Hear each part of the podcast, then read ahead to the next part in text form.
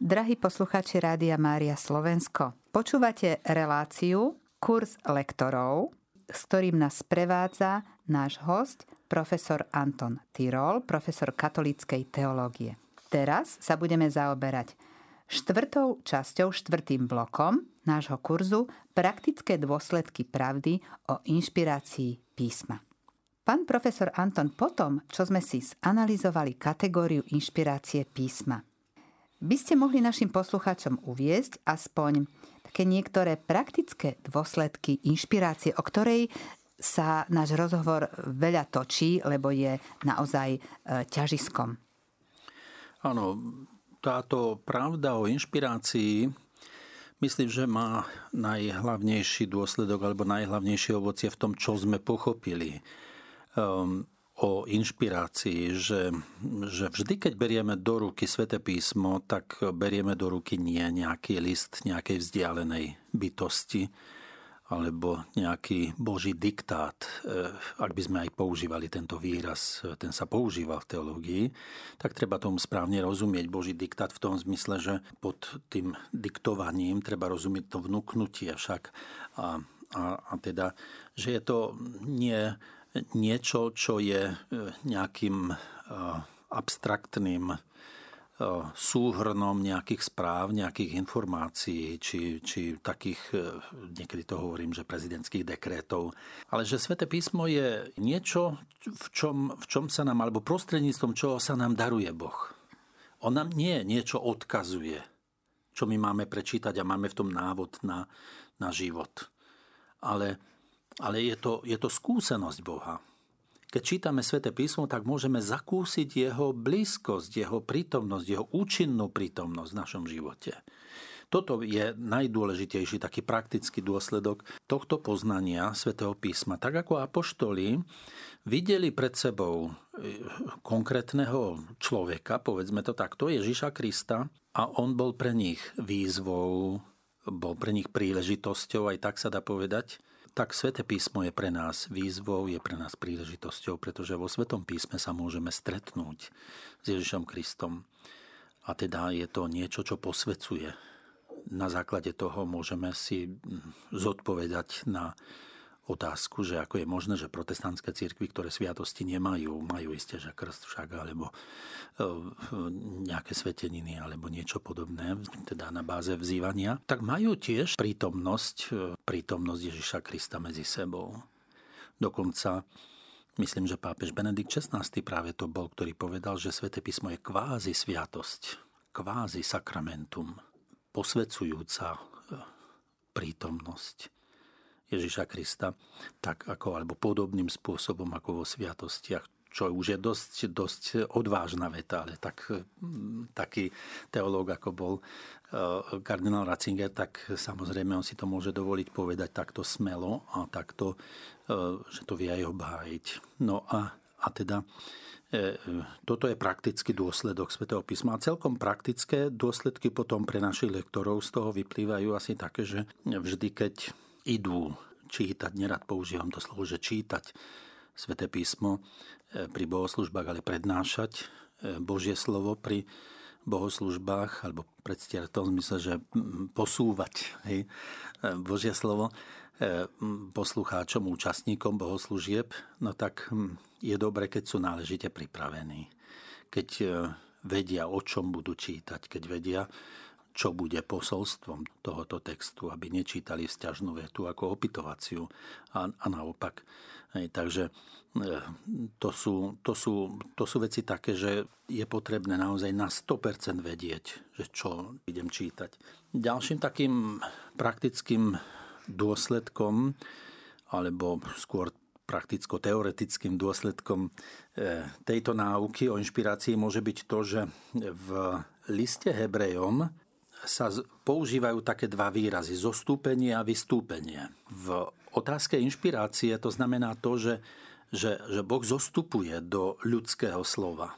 A to zostúpenie Boha, teda Božieho slova, do ľudského písma, znamená pre človeka vystúpenie.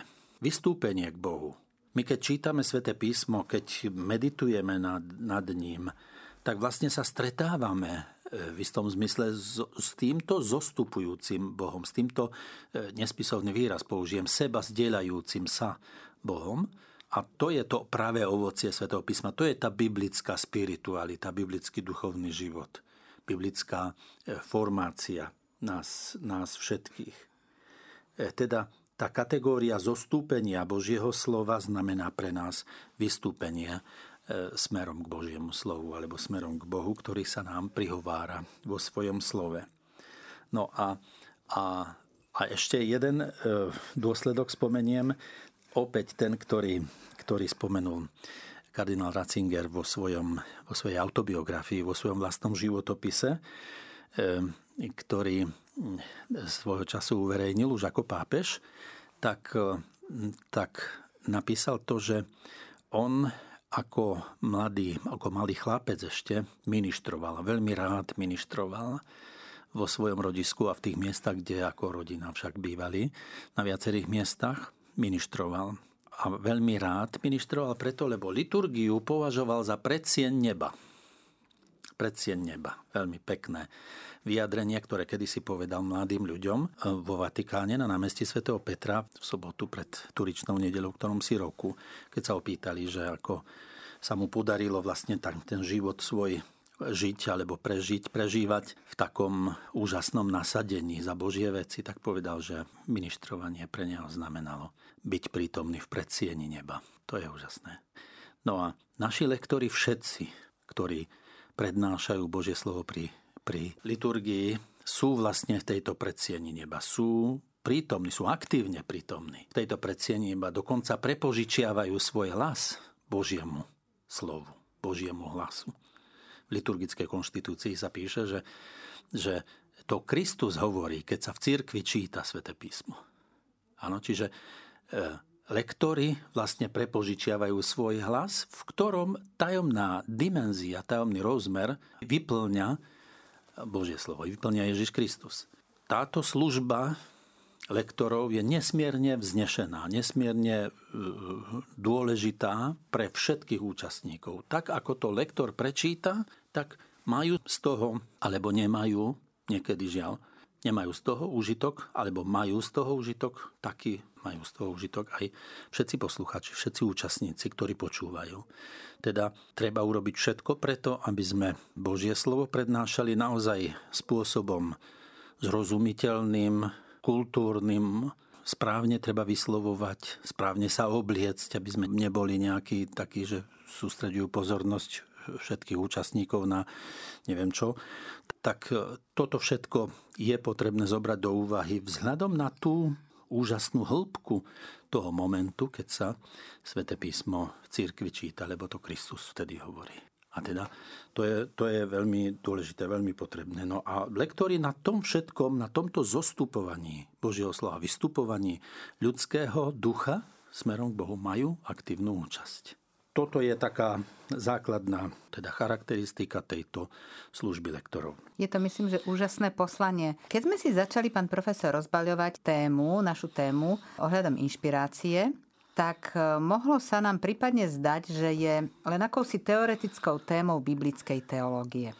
Teraz však vidíme z toho, čo sme si povedali, že ide o celkom praktickú záležitosť a týka sa bezprostredne nášho duchovného života.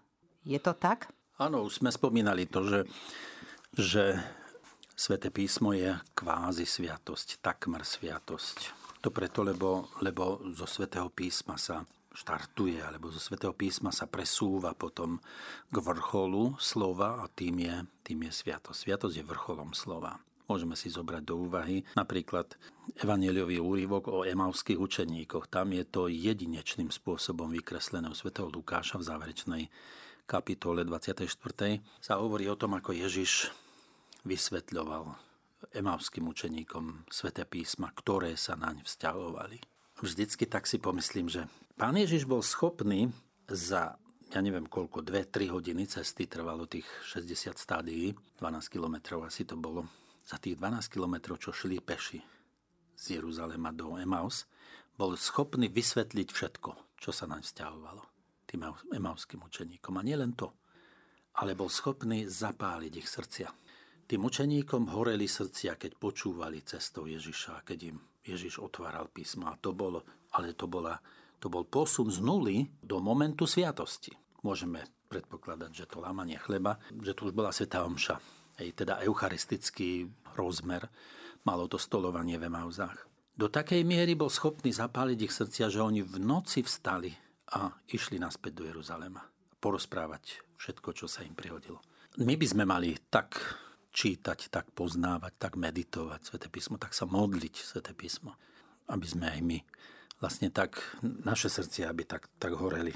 Toto je vôbec nie len teoretická záležitosť, ale výsostne praktická záležitosť, ak to môžeme takto deliť, ale myslím, že to ani tak netreba až tak oddelovať jedno od druhého, že ide tu o o, o, tú, o tú živosť, ten živý rozmer toho vnímania Božieho slova a jeho osvojovania si pre svoj, svoju tú stavbu ducha, ako hovorí svätý Pavol si, že je to celkom praktická záležitosť. Spomeniem takýto konkrétny prvok, že v pápežských a biskupských bohoslužbách, teda v pontifikálnych bohoslužbách sa po, evan, po evaníliu dáva požehnanie evaneliárom.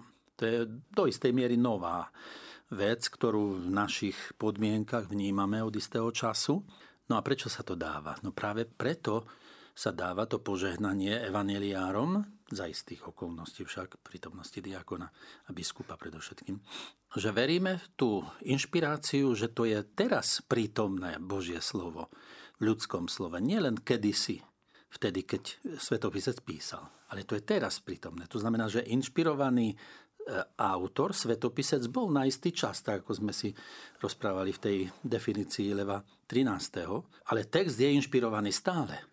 Text je stále inšpirovaný, to znamená, to Božie slovo je stále prítomné v ľudskom slove, napísanom slove. Teda ten text je stále živý, posvetný a preto sa dáva to požehnanie evaniliárom, čo je mimoriadne krásny prvok našej liturgie katolíckej. To isté, čo sme spomínali s tým profesorom Svetnamom, že on, on vždy, keď prechádzal popred Svete písma, nerobil to formálne, nikdy to nerobil formálne. Tak vždycky sa uklonil a tak prechádzal na, na druhú stranu. Takže tie kategórie vtelenie, ak je Ježiš Kristus v Ježišovi Kristovi božská a ľudská prirodzenosť, nezmiešaná a nerozdeliteľná, tak aj vo Svetom písme je božský a ľudský rozmer nezmiešaný a nerozdeliteľný. Už nám vždy zostane, aj keby sme Sveté písmo, nedaj Bože, roztrhali na Frankfurtce, vždycky každé to slovo zostane inšpirované a teda prítomné v tomto ľudskom slove. Písanom ľudskom slove je Boh sám v latinčine, v tých textoch originálnych koncilových dokumentoch je použité sloveso subsistit. Subzistuje. To znamená, jestvuje, existuje, je, je tam prítomné, je tam prítomný pod tou vonkajšou podobou ľudského slova, napísaného slova, preloženého slova však do slovenčiny, tak tam je prítomné to Božie slova. Toto je krásne na čítanie a poznávanie, osvojovanie si svätého písma. Myslím, že na to je veľmi užitočné, aby e, teda naozaj aj, nazvime to, pospolitý ľud rozumel, e, rozumel Svetému písmu aj tie čítania formou lekcio divina, najmä keď to, e, keď to vedú kňazi že to veľmi pomáha, ano. veľmi to pomáha. Ano. Ja sa veľmi teším, aj som sledoval, alebo sledujem tie vystúpenia, ktoré má pán arcibiskup Bratislavský, monsignor Stanislav Zvolenský, v dome svätého Martina Lekcio Divina, teda na jednotlivé evaneliové úrievky alebo témy. No a, a toto je veľmi pekná iniciatíva. Pamätám sa, keď išiel na synodu biskupov, tak trošku sme konzultovali tieto veci cez biblické dielo. A on sa vtedy vyjadril, že považuje za úplnú samozrejmosť to, že každý kňaz si robí lekciu divína. Nielen ako prípravu na kázeň, ale aj sám pre seba, pre svoj vlastný duchovný život. A on nám je v tom veľkým príkladom. On sám. Pán profesor, ako sa nám potom, čo sme si objasnili kategóriu biblickej inšpirácie, môže stať bližším sveté písmo, alebo môže sa nám stať bližším sveté písmo? Malo by sa nám stať bližším? Celkom určite. Ako to vy vidíte? Celkom určite sa nám má stať bližším a ja myslím, že sa môže stať bližším, ak máme seriózny záujem a, a vydržíme všetky tieto naše relácie sledovať, tak, tak dá sa z toho porozumieť, aspoň my sme to takto porozumeli že Božie zjavenie nie je nejakou abstraktnou teóriou. Som spomínal aj odkazy Božie alebo Boží list. No, dá sa ten Svete písmo nazvať, že je to Boží list. V katechizme, v Jukate je to, v Jukate je to napísané, že Svete písmo je Božím listom napísaným z prekypujúcej lásky Boha Otca voči nám. Je to Božie slovo, ktoré je účinne prítomné v biblickom texte. No a ten biblický text je posvetný, aby sme to zhrnuli. Je posvetný, lebo je vnútorne spojený s Bohom, ktorý sa spojil s ľudským slovom, tak ako Ježiš Kristus, teda druhá božská osoba, sa spojila s ľudskou prirodzenosťou. Bez, bez teda nezmiešania nerozdieliteľne. To si pamätám tieto kategórie z dogmatiky, z vierovky. A tak sa to vlastne dá pekne zúžitkovať. Teda v písme nie sú len návody, v zmysle Božích odvečných rozhodnutí, aj takýto, takúto formuláciu mal, myslím, že prvý Vatikánsky koncil. Nie sú tam len Božie odvečné rozhodnutia, hoci aj to, ale je to seba zdieľajúci sa Boh vo Svetom písme. A teda Sveté písmo je možné používať naozaj na modlitbu. Na modlitbu. Napokon tam sú modlitby, hej, najkrajšie asi texty, keď ide o nejaký literárny rozmer, sú tam predovšetkým žálmy, ktoré sú takou malou Bibliou, Biblia v malom, alebo Biblia, teda žaltár ako kniha, v ktorej sa každý ľudský osud môže nájsť e, seba samého a určité riešenie, tak ako ich prežívali títo biblickí svetopisci, autory žalmov.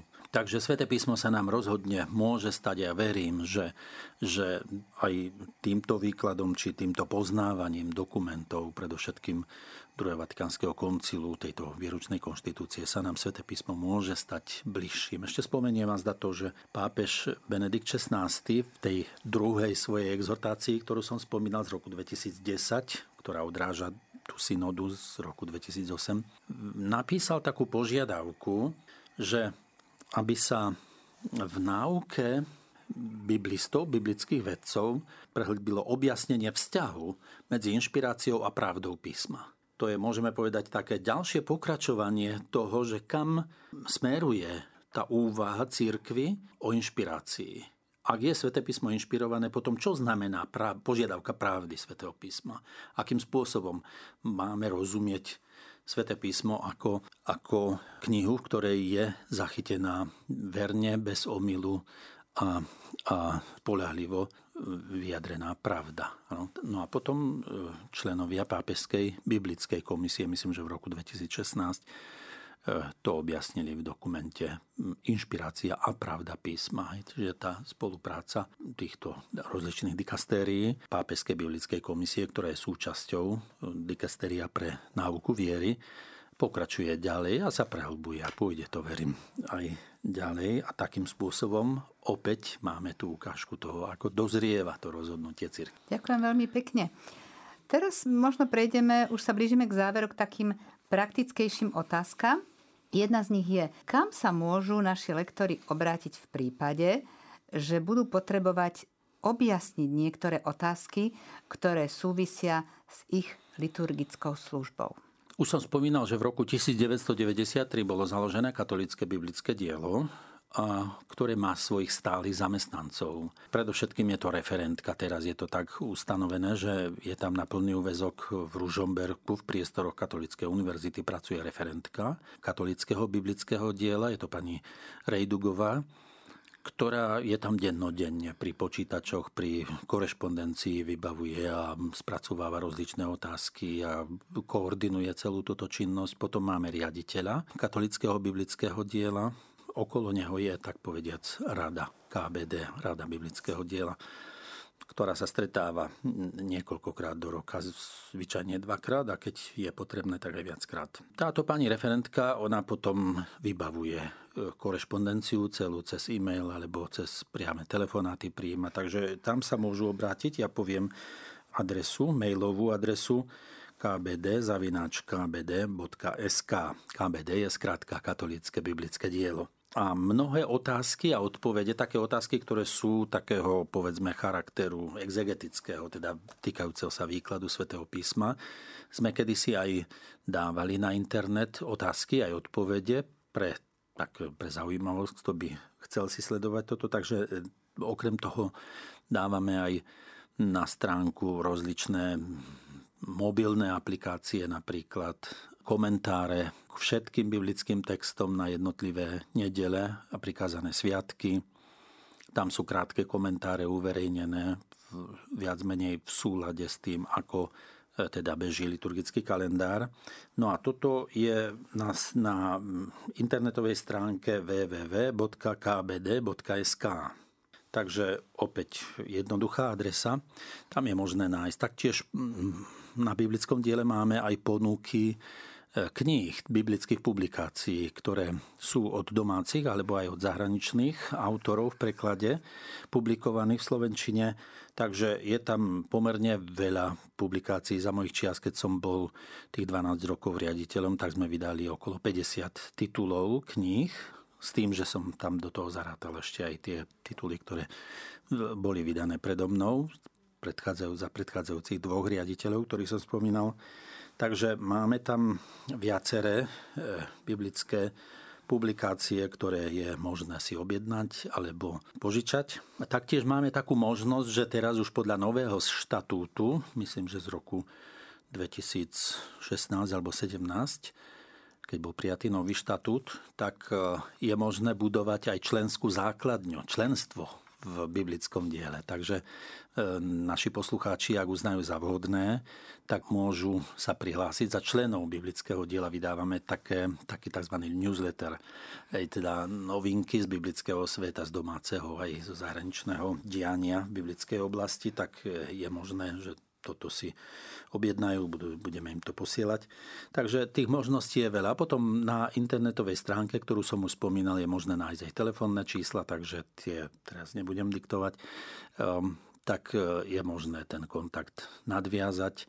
Alebo je možné sa obrátiť na ktoréhokoľvek biblistu. Ja mám teraz na stole otázku od jedného spolubrata, kňaza, ktorý sa pýta na zoznamy čnosti. Napríklad v rozličných textoch svätého písma našiel niekde 4 čnosti, niekde 12, niekde dokonca 16 a pýta sa, aký je medzi nimi vzťah. No tak bude treba si sadnúť na túto tému a keď bude mať trochu času a odpovedať. Takže aj takto sa dá priamo listom, ktorý som našiel schránke svojho farského úradu, tak kde, kde kde pracujem. Takže rozličným spôsobom je možné ten kontakt nadviazať a konzultovať veci.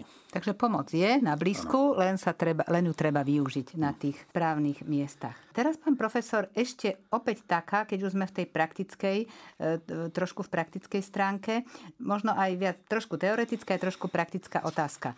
Myslím, že bude zaujímavá pre našich poslucháčov. E, napadla mi otázka. Je vhodné, aby sa do lektúry zapájali deti? Ak áno, do akej miery, prípadne od akého veku. V kontexte toho, čo sme si doteraz povedali, aká sa priklada dôležitosť porozumeniu svätého písma, inšpirácia všetkých tých súvislostí, ktoré boli predmetom našej témy. No, je to, je to dobrá otázka veľmi, pretože um, taká praktická otázka. Vieme, že deti majú veľmi dôležité miesto vo výchove, vo formácii, v poznávaní Pána Boha. To sa musí rešpektovať so všetkými dôsledkami a so všetkými predpokladmi. A čítanie svätého písma, respektíve prednášanie svätého písma pri bohoslužbách je tiež veľmi dôležitá záležitosť.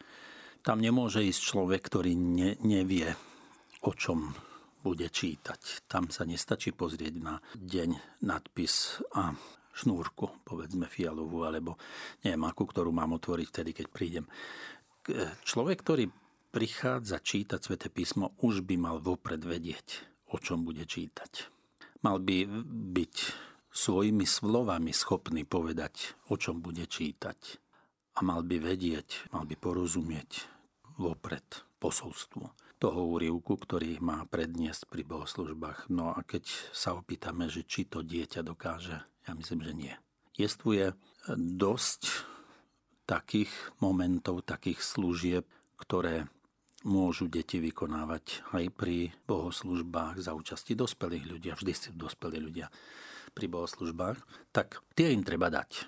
Povedzme ministrovanie, spev. Deti môžu spievať a vedia nádherne spievať piesne, či už solové alebo zborové, alebo môžu prinášať obetné dáry, alebo čokoľvek iného ešte prichádza pri tých špeciálnych bohoslužbách, ako je povedzme procesia na Božie telo to, tam deti majú krásne miesto, majú, majú nezastupiteľné miesto. Tak ako v evanieliách majú deti svoje miesto pri pánu Ježišovi, ale domnievam sa, že čítať e, sväté písmo, čítať lekcie by nemali. Nemali by nie z toho dôvodu, že im to nechceme dať, že im to upierame, ale preto, že, že deti nedokážu porozumieť takým textom z proroka Izaiáša alebo alebo neviem, ktorékoľvek.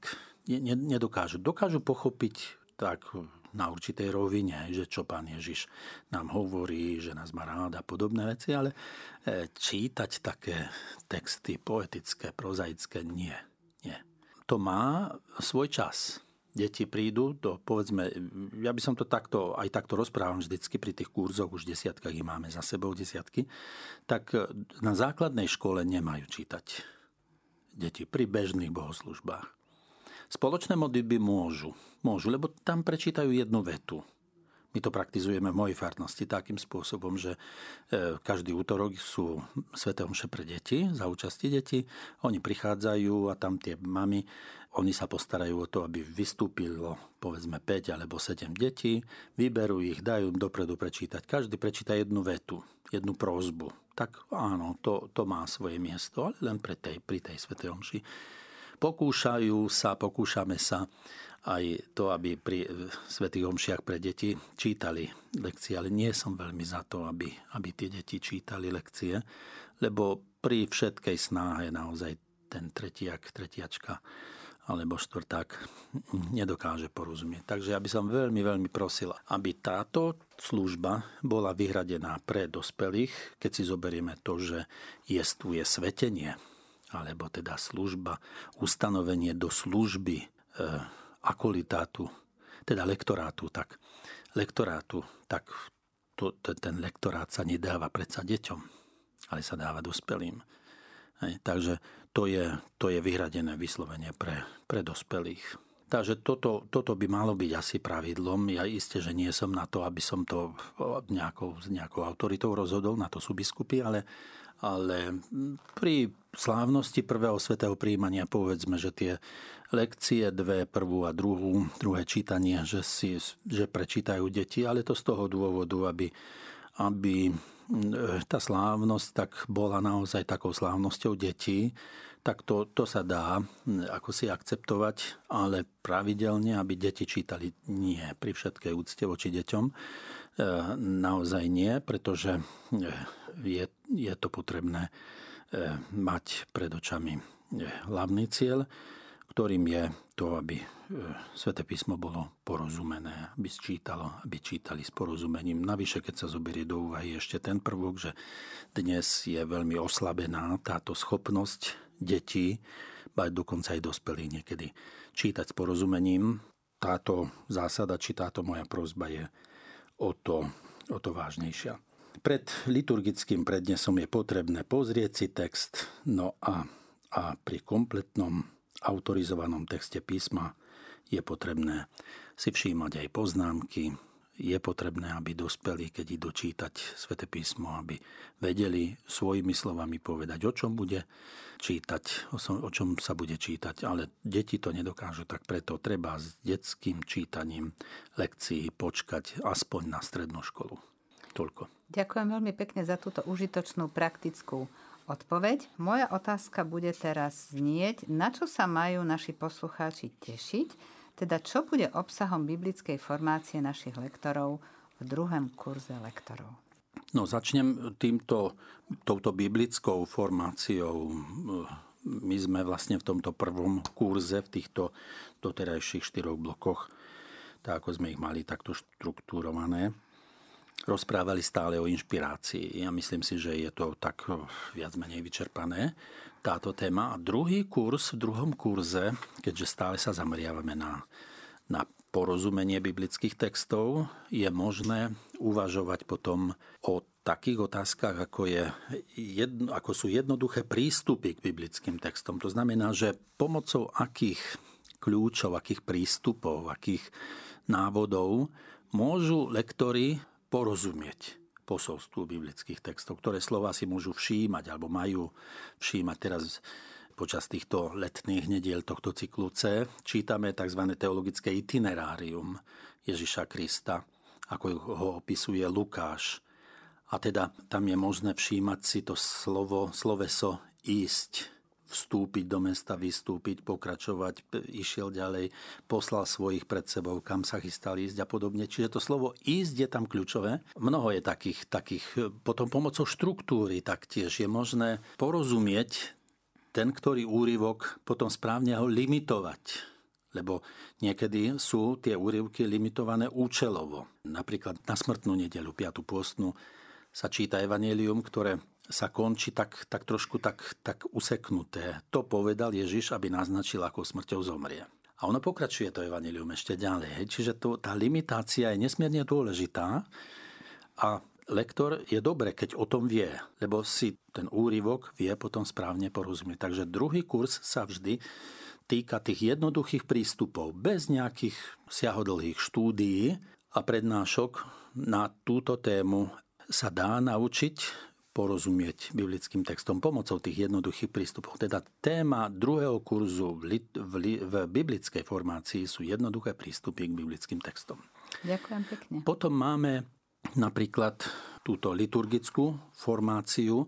Na prvom kurze sa rozpráva o štruktúre a o vývoji lekcionárov. Predovšetkým o lekcionároch sa e, točí tá, tá e, téma prvého kurzu. Témou druhého kurzu v tomto bloku liturgickom je, sú otázky, ktoré sa týkajú služby lektorov v dejinách v kresťanskom staroveku, ako plnili, ako vykonávali tú službu lektory v stredoveku, v novoveku, potom ako ktoré koncilové alebo iné dokumenty cirkevné rozprávajú o tejto službe v obnovenej pokoncilovej liturgii. Potom o liturgickom priestore sa dá rozprávať. Toto všetko, tie všetky otázky prichádzajú ako si na stôl v druhom kurze. O oltári, o ambóne, aký vývoj, aké miesto má, ako treba prechádzať popred oltár, keď sa ide k ambóne a podobne. Takže toto je témou druhého kurzu v liturgickej, liturgickej formácii.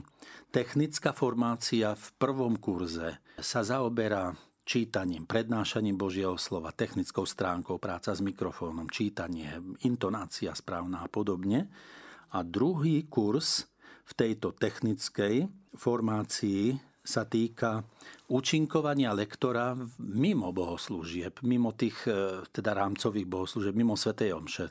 To znamená, že lektori môžu aj sa modliť litánie, rúženec, alebo sa predmodlievať rúženec s cestou z kostola na cintorín, tedy keď sa ide s pohrebom. To všetko, tam, tam všade lektori môžu mať svoje miesto. Alebo lektori častokrát sú poverení aj rozličnými službami, ako je, ja neviem čo, privítanie kňaza, rozlúčka kňaza, alebo nejaké vystúpenie v kostole. To má svoje miesto taktiež, takže to sú všetko témy druhého kurzu v tej technickej formácii.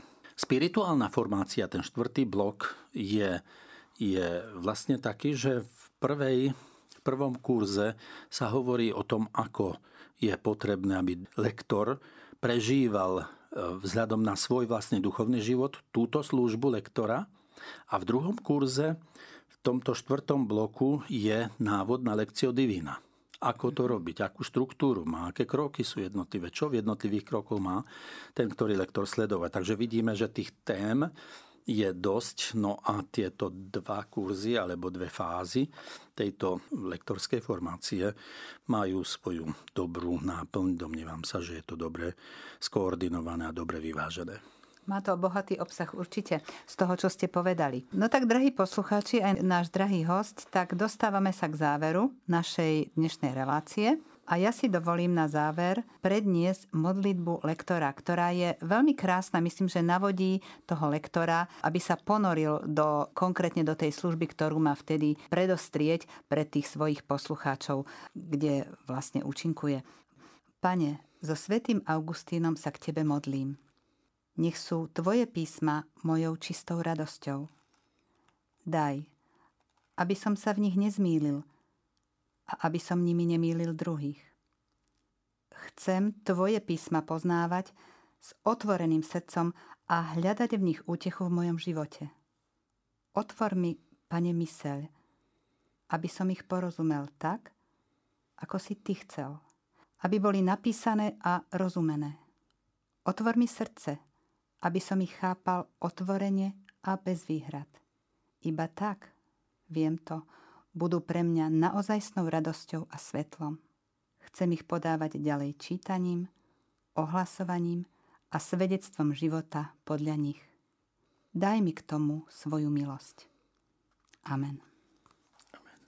Milí posluchači Rádia Mária Slovensko, to už je záver našej dnešnej relácie. Veríme, že naša relácia bola pre vás prínosom a budú prínosom aj tie pokračovania, ktoré pre vás pripravujeme. Tešíme sa na stretnutie s vami opäť na vlnách Rádia Mária Slovensko. Ďakujem môjmu drahému hostovi, profesorovi, doktorovi teológie Antonovi Tyrolovi, že prijal pozvanie do našej relácie a meral cestu osobne sem k nám do Bratislavského štúdia. Veľká vďaka. A ja ďakujem, prišiel som sem s radosťou, samozrejme, s cieľom, aby sa Božie slovo šírilo ďalej, aby rástlo v srdciach každého z nás. Ja prajem všetkým poslucháčom Rádia Maria Slovensko, aby mali radosť z čítania, počúvania Božieho slova, z prednášania Božieho slova, aby skúsili jeho sílu, jeho účinnosť Božieho slova vo svojom živote a aby o tom vydávali svedectvo, ako sme počuli v tejto modlitbe Sv. Augustína. Ďakujeme veľmi pekne a za vašu pozornosť vám ďakuje a od mikrofónu sa s vami lúči Sonia Ráceková.